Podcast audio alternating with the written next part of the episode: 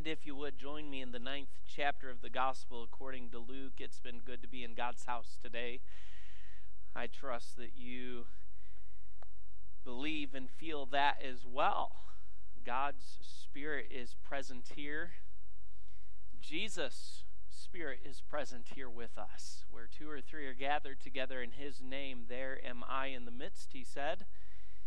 And I trust that you've come for no other reason than to gather with brothers and sisters in Christ and to worship Jesus sits on the throne high and lifted up and to worship him and hear from him today. Luke chapter 9. How many of you are parents? Let me see your hands. The majority of us in here today. If you're a parent, then I think that you can relate with the individual who comes to Jesus at this part of Luke chapter 9. Luke chapter 9 is very much a transitional part of Jesus' ministry. If you think about it, we go back to early in Luke chapter 9 where Jesus sends his disciples out, having given them power and authority to go out and to preach the gospel, to cast out demons, to heal people of infirmities they come back and they tell Jesus about the wonderful things that they've been able to do with his power. And immediately Jesus takes them apart to rest. A multitude follows them, and there's not much rest to be had. And they minister to these people. And Jesus feeds 5,000 men with the five loaves and two fishes provided by a little boy that was there as a part of the crowd. From there, Jesus asked his disciples, Who do men say that I am? Who do you say that I am? And then he taught them what discipleship looks like, the terms of discipleship. It's not what we often would like to make the terms of discipleship. Jesus' terms are much higher than we would often like for the terms of discipleship to be. But then he took Peter, James, and John and he went up on a mount. He prayed and as he prayed, they slept. And as they're sleeping, God's glory is revealed. Jesus unveils his glory. Moses and Elijah show up and they talk about not his glory being revealed, but his coming death. And Peter, James, and John are ready to stay right there. Let's build three tabernacles. Let's just stay here, bask in the glory and worship. And that wasn't what the event was all about. What was the event all about? This is my son. Hear him. Listen to him.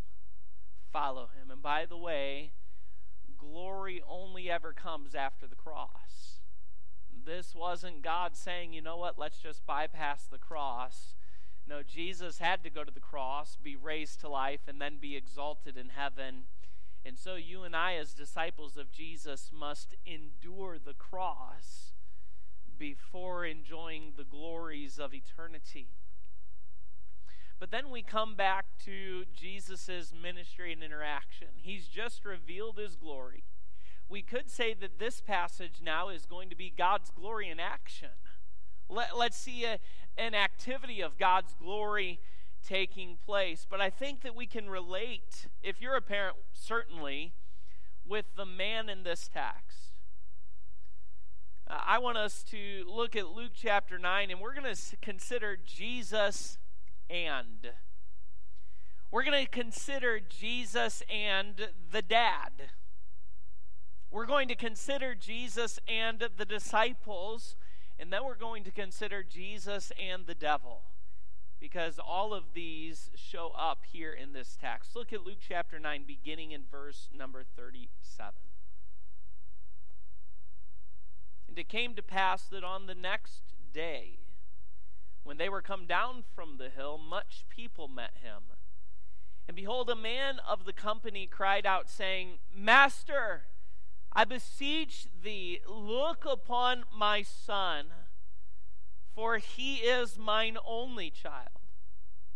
And lo, a spirit taketh him, and he suddenly crieth out, and it teareth him that he foameth again and bruising him, hardly departeth from him. And I besought thy disciples to cast him out, and they could not. And Jesus answering O faithless and perverse generation, how long shall I be with you and suffer you? Bring thy son hither. And as he was yet a coming, the devil threw him down and tear him. And Jesus rebuked the unclean spirit and healed the child and delivered him again to his father. Let's pause and pray this morning before we dig into the text. Father, we are so grateful and thankful for the service that we've already had today, baptizing two individuals who have expressed their profession of faith in Jesus alone for salvation. We are thankful for the music that has drawn our hearts to you as we've exalted Jesus through song. We thank you for the time of reading your word and prayer that we've already participated in. And now, as we come to the time of opening the word of God and breaking the bread of heaven, that we might eat and be filled, I ask that you would fill us, that you would speak to our hearts that you would do a work in our midst today that is unique, that is unusual, that is special. May we be obedient. May we have our ears open, but also our minds and our hearts. And I ask that you would do a special work in our midst. In Jesus' name we pray. Amen. Jesus came down off what we call the Mount of Transfiguration, and the Bible tells us that this event takes place the very next day. He's revealed his glory to Peter, James, and John, but now he veils his glory again. And there's a crowd of people waiting for him to come off the hill. And almost immediately, the Bible doesn't tell us that any teaching takes place. The Bible doesn't tell us that Jesus is healing people just in multitude of numbers. No, almost immediately as he comes down from the Mount of Transfiguration and this company is there, a man cries out from the crowd, Master! And even just reading the account, can't you, those of you who are parents especially, can't you relate to this dad? I mean, when something happens to your children, some of you are parents of adult children, and I, I would imagine, I, I'm not there yet, but I would imagine that even if something transpires with your adult children, you have a tug at your heart, just as when they're not adult children, just as when they're young and little like mine are. You have a tug at your heart. You you love your child and you want to see what's best for them. And when they are in pain, when they're going through difficulty, it hurts you. I hope she won't be embarrassed by my sharing, but last summer, as I was going through a, a multitude of different health difficulties, and we learned investigation that I had the tumor in my hip, and we didn't know what was going on with it yet. We didn't know benign or malignant or any of those things yet and we scheduled uh, i was referred to the specialist at unc chapel hill and we went to see him and and walked out of there with the the assurance that he believed it was obvious that it was benign and and not long after we got in the vehicle, my wife suggested you need to call your parents. And so I called my, my dad and I, I shared with dad that the specialist believes he's confident that the tumor is benign, that there's at this point no need for concern or any of those things. And my dad was happy to hear that. And my mom got on the phone and she was happy to hear it. And, and she made this statement. She said, Maybe now my bowels will go back to working properly. Her stomach had been in knots, just concerned about her child, who's not a baby anymore. At least I don't think I am. But she was concerned about her child. I think we can relate, if you're a parent, with this dad. I mean, look at what's going on for this, this child. The evidence of Matthew, Mark, and Luke, all the Gospels that share this account, lead us to see that are very much like the symptoms of epilepsy and the type of seizure that someone who is epileptic will experience at different times. Some scholars have tried to make the statement that um, this, this child was not actually demon possessed. This was an ignorant way in ancient times of describing what was simply epileptic seizure or shock. The reality is that's not the case. Jesus would have known the difference for sure. And actually, if you go back, ancient Greeks talk about a disease that they describe very much like we describe epilepsy today. So they saw a difference there.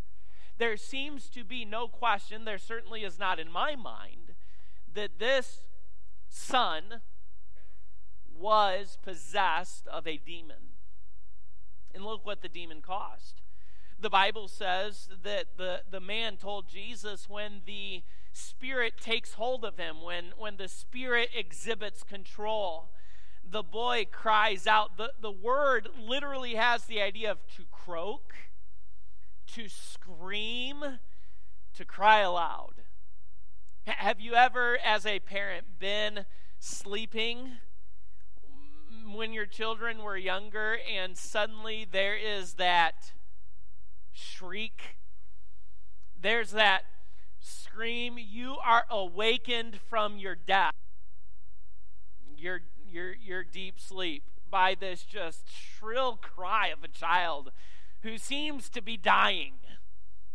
They're not. They had a bad dream, or they need to use the bathroom, or, you know, something like that. But you've been awakened like that. This, on the other hand, was very different the Bible goes on to say that the man says, The Spirit teareth him.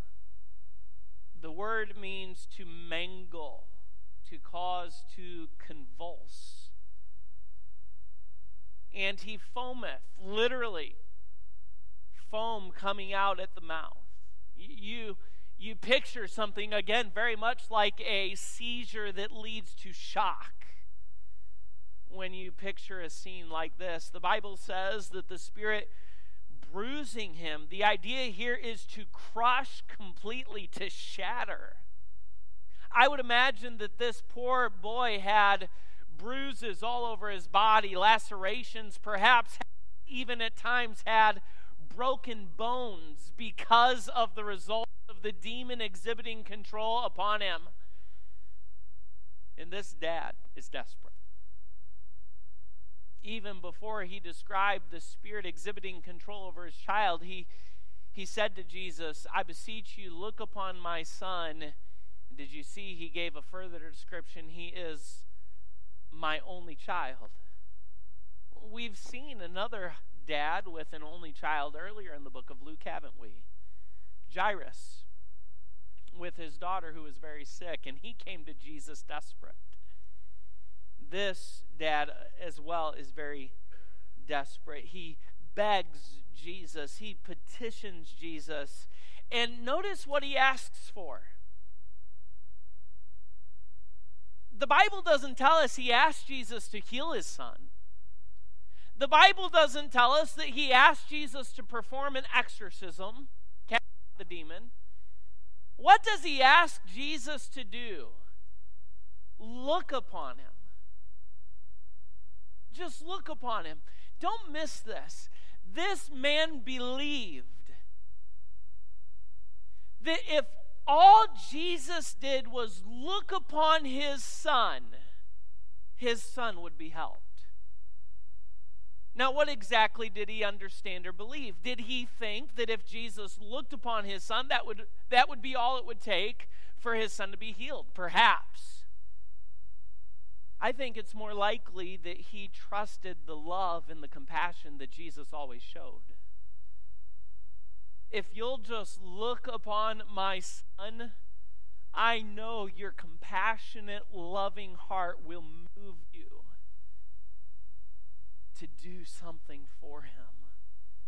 It was the prophet Jeremiah who wrote, Mine eye affecteth my heart. Have you ever have you ever seen someone in a a pitiful state? And it was such a pitiful state that it affected your heart. You saw that person in that situation, and your heart just groaned for that person, was moved for that person. This father believed, Jesus, if you just simply will look at, if you'll see my son, your heart will be moved with compassion. Why would he think that? I believe he's seen Jesus before. He has seen the love and compassion of Jesus in action before, and he believes it will happen here. We find this of, of individuals in relation to God throughout the scripture. In fact, if you go back to 1 Samuel chapter 1 and verse number 11, you'll find a woman by the name of Hannah. And she's come to the tabernacle and she's bowing on her face before God, crying out because her heart longs for a child. And notice what she says. And she vowed a vow and said, O Lord of hosts, if thou wilt indeed what? Look on the affliction of thine handmaid. She believed if God would give her attention, if you'll but look on my affliction, she believed God would act. In, in the Psalms, we find this a number of times. I'll give you just a couple of examples. In Psalm 25, verse 18, the psalmist cries out to God and says, Look upon mine affliction and pain and then again in, in Psalm 119, Psalm 119 in verse 132, the Bible declares here that the psalmist says, Look thou upon me and be merciful unto me. Have there ever been times in your life where you questioned, you, you wondered if you felt as if God wasn't seeing you? That God wasn't looking upon you? That God didn't know what was taking place or going on in your life? Have there been times in your life where you've been on your face and on your knees, you've been going through something? You've been enduring hardship. You've been going through difficulty. Or maybe like the dad, it's been there's something going on in your family. Maybe maybe there is a need that you and your spouse have. Maybe there is something going on in your child's life and you've cried out to God. Maybe it's been some other situation for you, but but you've been in that place. You've wondered if God is looking, and you've had this thought that if God, you would just see me, if you would just look upon me, I know you do something, and maybe you've cried out, God, see me. God, look upon me. Hey, can I encourage you if going through something and you've had some of those feelings, get alone with God and cry out that way God, look on me. See me where I am in my situation. And can I tell you today, I believe with all my heart that God does see you, but if you cry out to God that way, you will be assured in very special ways that God sees you.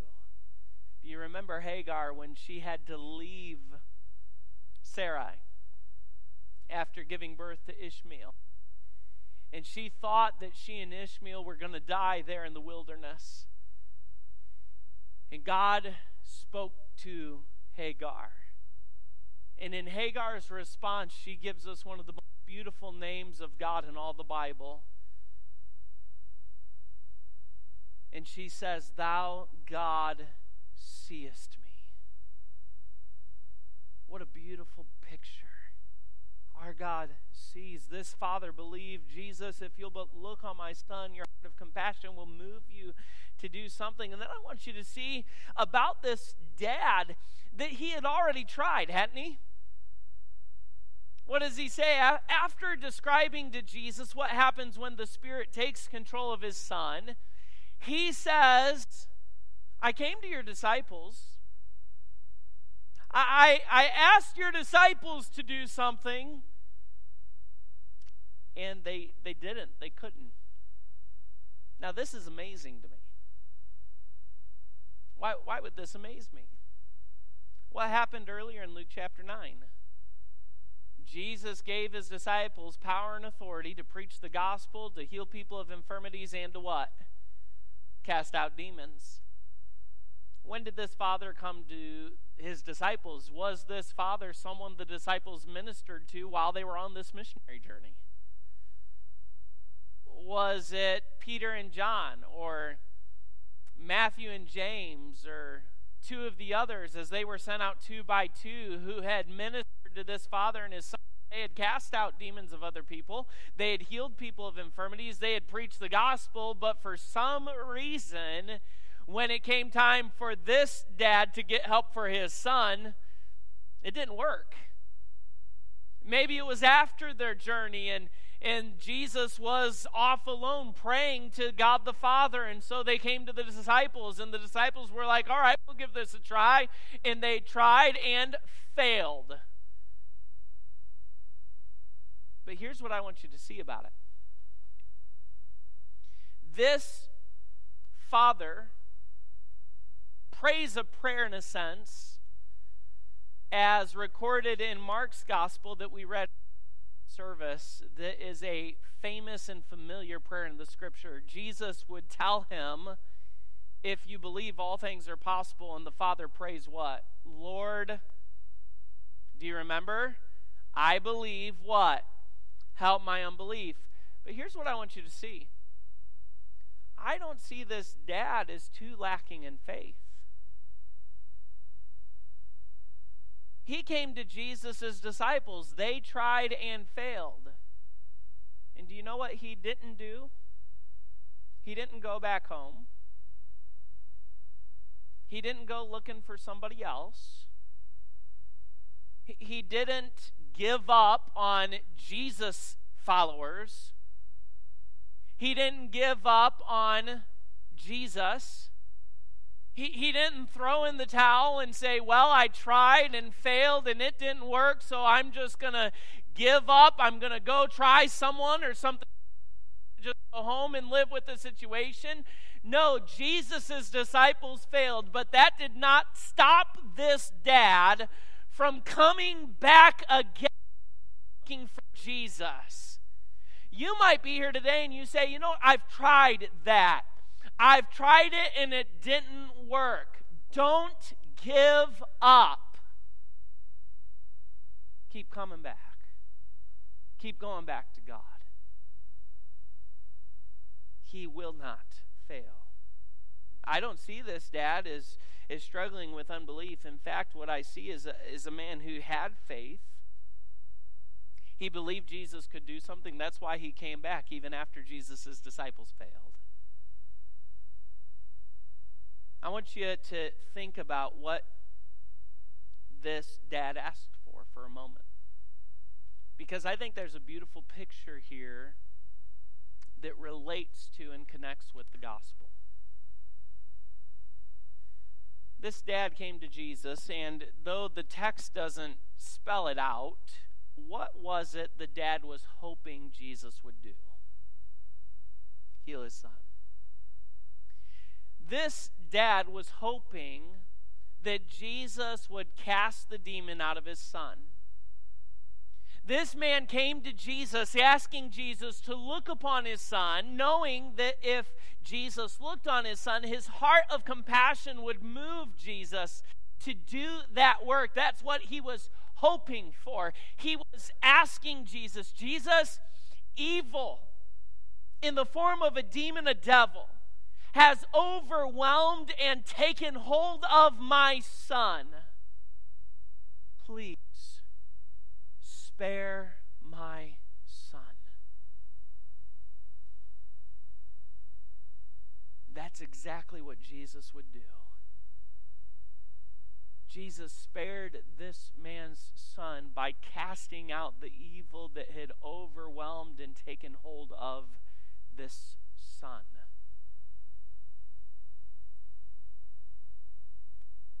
And I think of Jesus and God the Father. When the Bible tells us in Romans chapter 8 and verse 32 about God, that he spared not his own son, but delivered him up for us all. Think about it. Here's a dad coming to Jesus because his son had been overwhelmed and taken hold of by evil and it was destroying him. And he came to Jesus saying, Jesus, look upon him, have compassion, heal him, spare my son when all the while Jesus, who had just started teaching his disciples, I'll go to Jerusalem, I'm going to be delivered into the hands of the religious leaders, I'm going to suffer, I'm going to be rejected, I'm going to be slain, and the third day rise again. Why? Because God the Father spared not his own Son, God looked on us. He saw the brokenness. He saw the sin. He saw the evil that had overwhelmed and taken hold of us and in love, he sent his only son, Jesus, to this world. Jesus came, he lived that perfect life that we cannot live. He went to Jerusalem knowing what would happen, and he laid down his life willingly. What did Jesus do? He allowed evil to overwhelm, take hold of, and destroy him. You say, is that what happened? Yeah, remember Genesis 3:15. The seed of the woman's going to come and the serpent will do what? Bruise his heel. It would seem as if evil would have a victory. Jesus would be crushed to death, as the song we sang not long ago said, for you and for me a father came to Jesus saying, Spare my son. Aren't you thankful today that God did not spare his son? God, in love for you and I, sent his son. His son, Jesus, willingly laid down his life, allowing evil to overwhelm, take hold of, and destroy him so that you and I could be delivered, we could be set free, we could be spared the condemnation of sin and death, I'm thankful today that God did not spare Jesus. Would you see, secondly, not only Jesus and the dad, but let's think about Jesus and the disciples. Jesus and the disciples. If you're a parent, you can relate with this dad and the hurt and the difficulty his son was facing and how your heart is tugged by those needs in your children. But if you're a parent, you also know what it is for your children to drive you crazy, to irritate, to frustrate, to anger. Why do I have to say it 12 times before you get it? And that's just in these two minutes. I kind of wonder if that's not the way Jesus, in a sense, looked once in a while upon his disciples. He makes a pretty strong statement here in verse number 41. What was it? Look, look, back at it. I mean, this is a strong statement. We typically see Jesus saying things like this only to the Pharisees, the religious leaders who should have known better and didn't.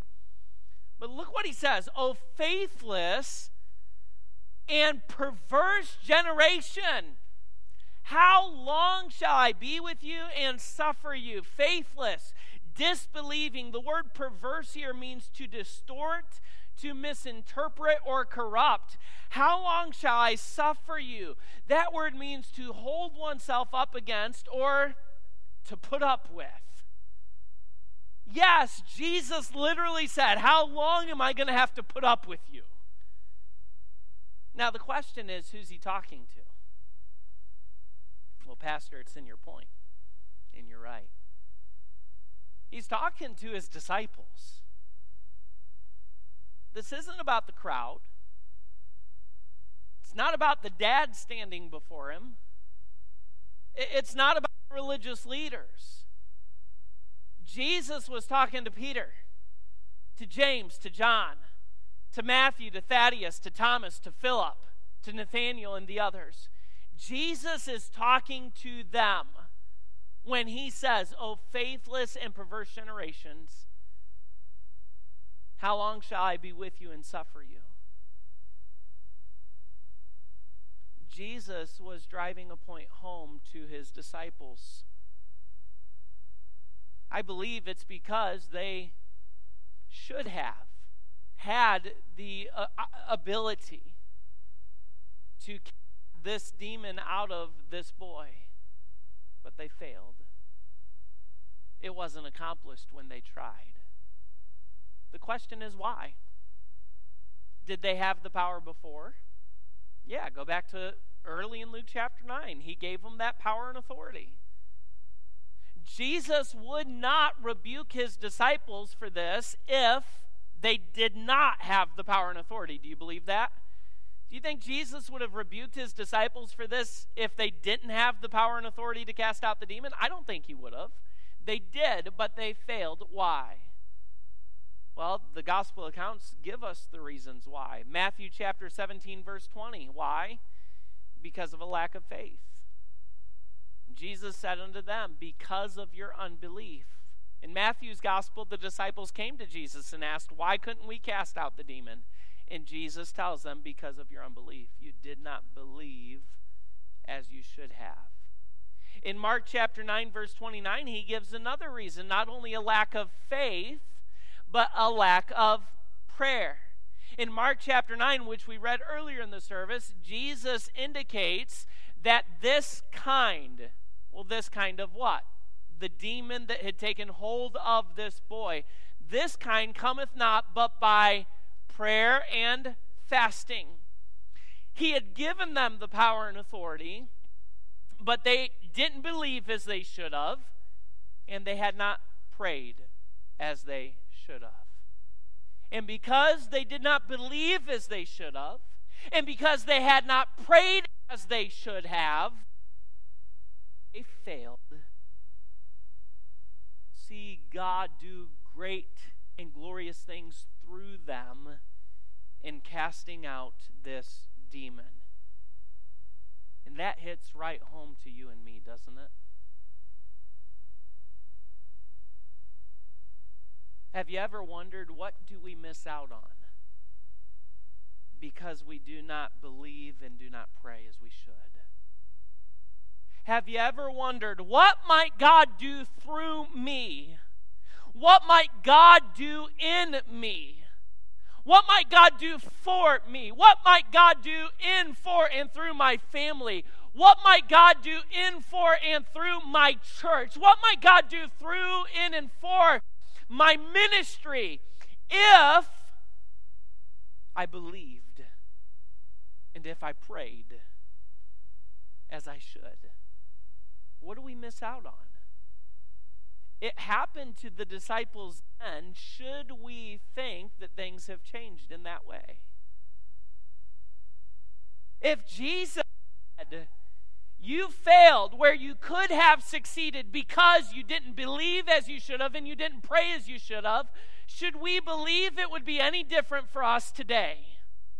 I believe with all my heart God is ready, God is able, and God would do more in, for, and through us if we would believe as we should and pray as we should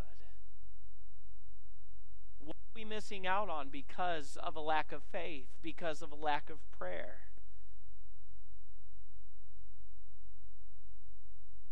And then, as we think about those things, I want to see finally Jesus and the devil. Jesus, then he told the dad, Bring your son to me. Bring him close.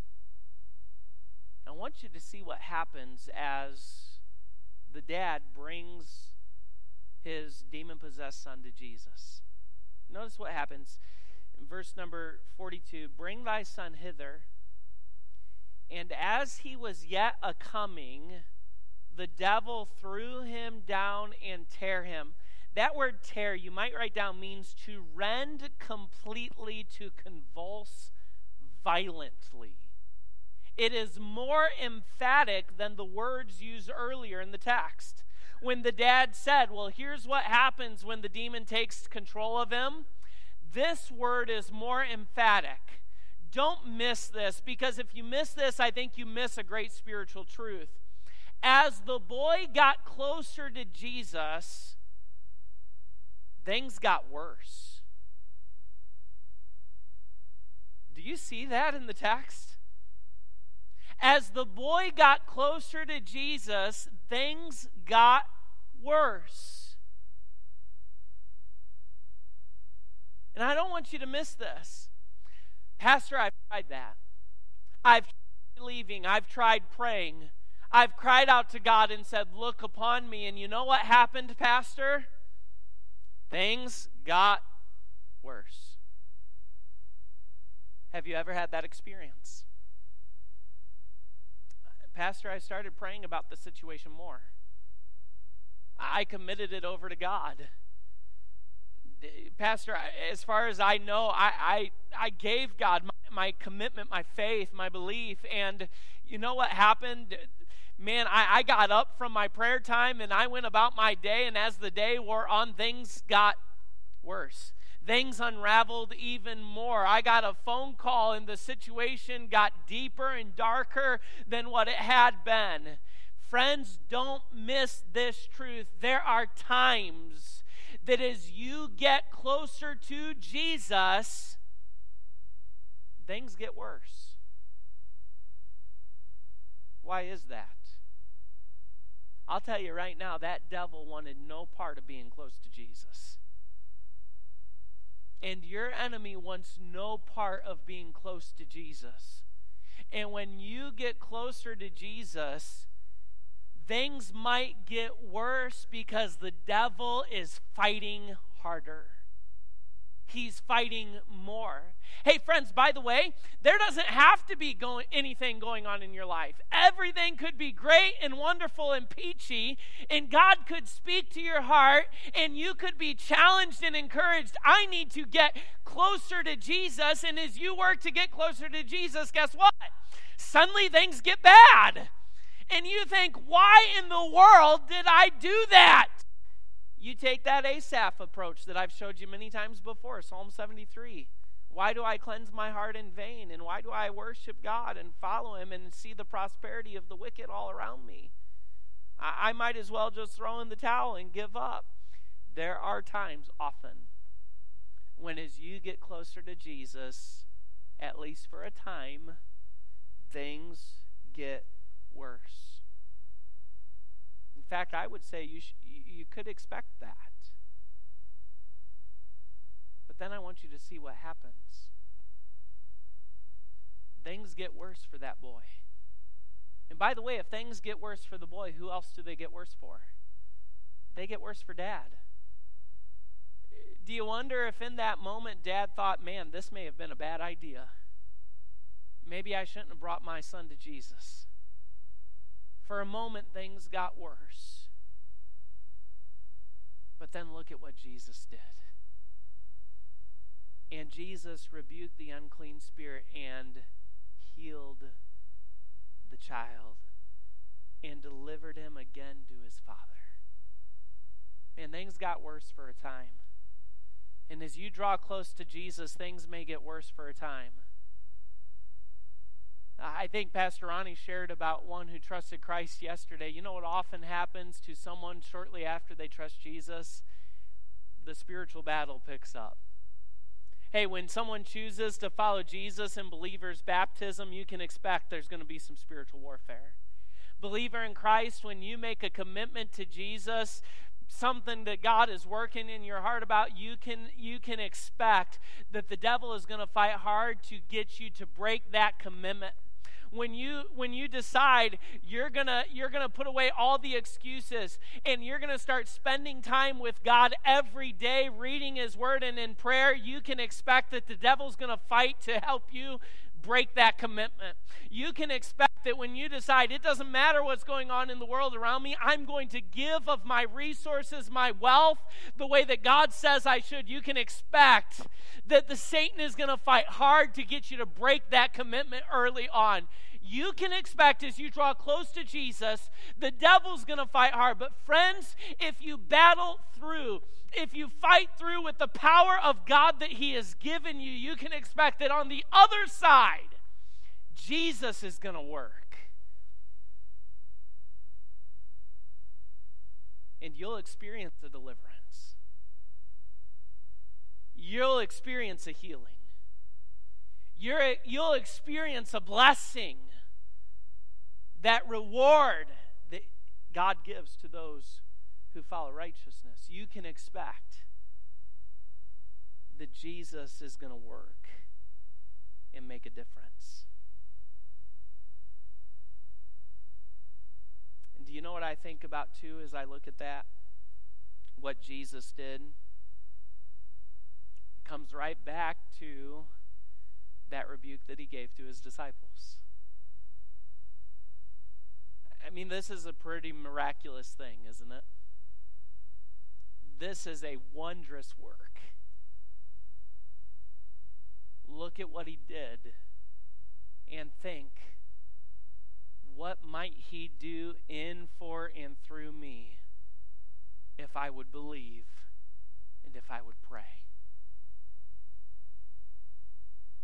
What might God do? What might Jesus do in my life? Oh, I might see things get worse for a while. You've heard it said before, haven't you? The night is always darkest, what? Right before the dawn.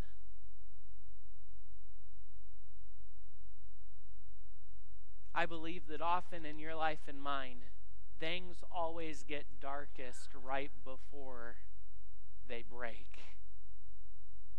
And Jesus comes shining through. So don't give up. Don't throw in the towel. Get alone with God. Trust Him. Pray. Whatever that is in your life, whatever the situation may be. As you draw closer to God and things get harder, it gets darker, the problems get deeper. Don't give up. Battle through. There's a song I've been listening to a lot lately. I love the chorus they sing in that song, I'm going to worship my way through this battle. I love that. Worship through the battle.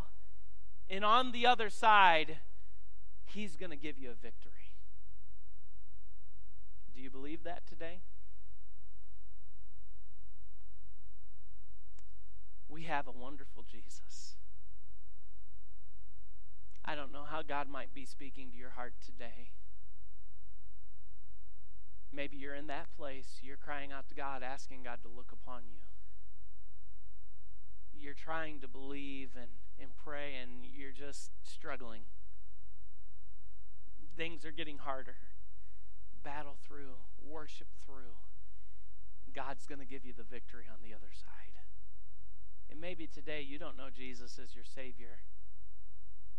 As this father asked Jesus to spare his son, so did not spare his son, but gave him up for us all freely, that we might have the opportunity to be saved through faith in him. If you don't know Jesus, would you believe today?